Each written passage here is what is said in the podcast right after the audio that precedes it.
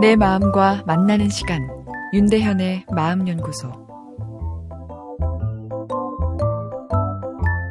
청고마비의 계절인 가을이 반갑지만은 않습니다.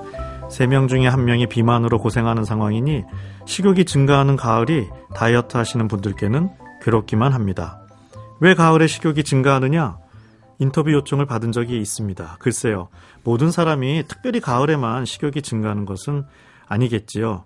청고마비는 실제 식욕이 증가하냐 보다는 가을이란 계절적 감성이 더 중요한 부분입니다. 여름 더위는 겨울의 추위만큼 과거에는 생존과 직결된 스트레스 요인이었습니다. 몸의 온도가 40도 이상 올라가는 열섭병은 생명을 앗아갔지요.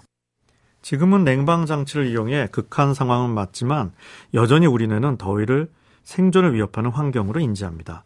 그런 여름이 가고 다가오는 가을은 생존을 위한 투쟁 후의 안식의 기간이지요.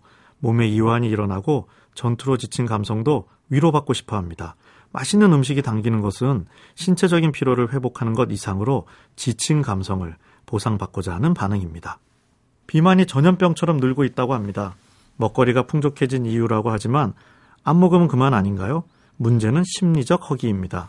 배가 빵빵해지도록 먹고 나서도 계속 당기는 식욕은 우리 몸이 에너지가 필요할 때 생기는 신체적 허기가 아닙니다. 심리적 허기입니다. 1차는 삼겹살에 소주, 2차는 치맥으로 과하게 회식을 하고 집에 돌아가는 길에 알 수 없는 쓸쓸함에 집 앞 포장마차 들어가서 먹는 우동 한 그릇. 술 좋아하는 직장인이라면 다 아실 텐데요. 여기에 신체적 허기는 없습니다. 식욕조절센터가 이성의 뇌 영역 안에 존재한다면 쉽게 우리 뜻대로 식욕을 조절할 수 있을 텐데 웬 심술인지 우리가 맘대로 조절할 수 없는 감성 시스템이 담겨 있는 뇌의 깊은 곳 시상하부라는 곳이 식욕 조절을 담당합니다.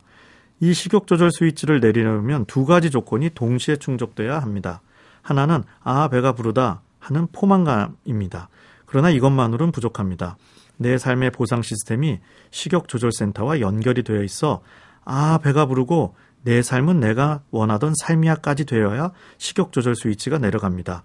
많이 먹어 신체적 허기는 채웠어도 마음의 허전함이 존재한다면 감성 보상 신호가 켜지지 않고 심리적 허기가 지속되며 무섭게 우리를 먹게 만듭니다.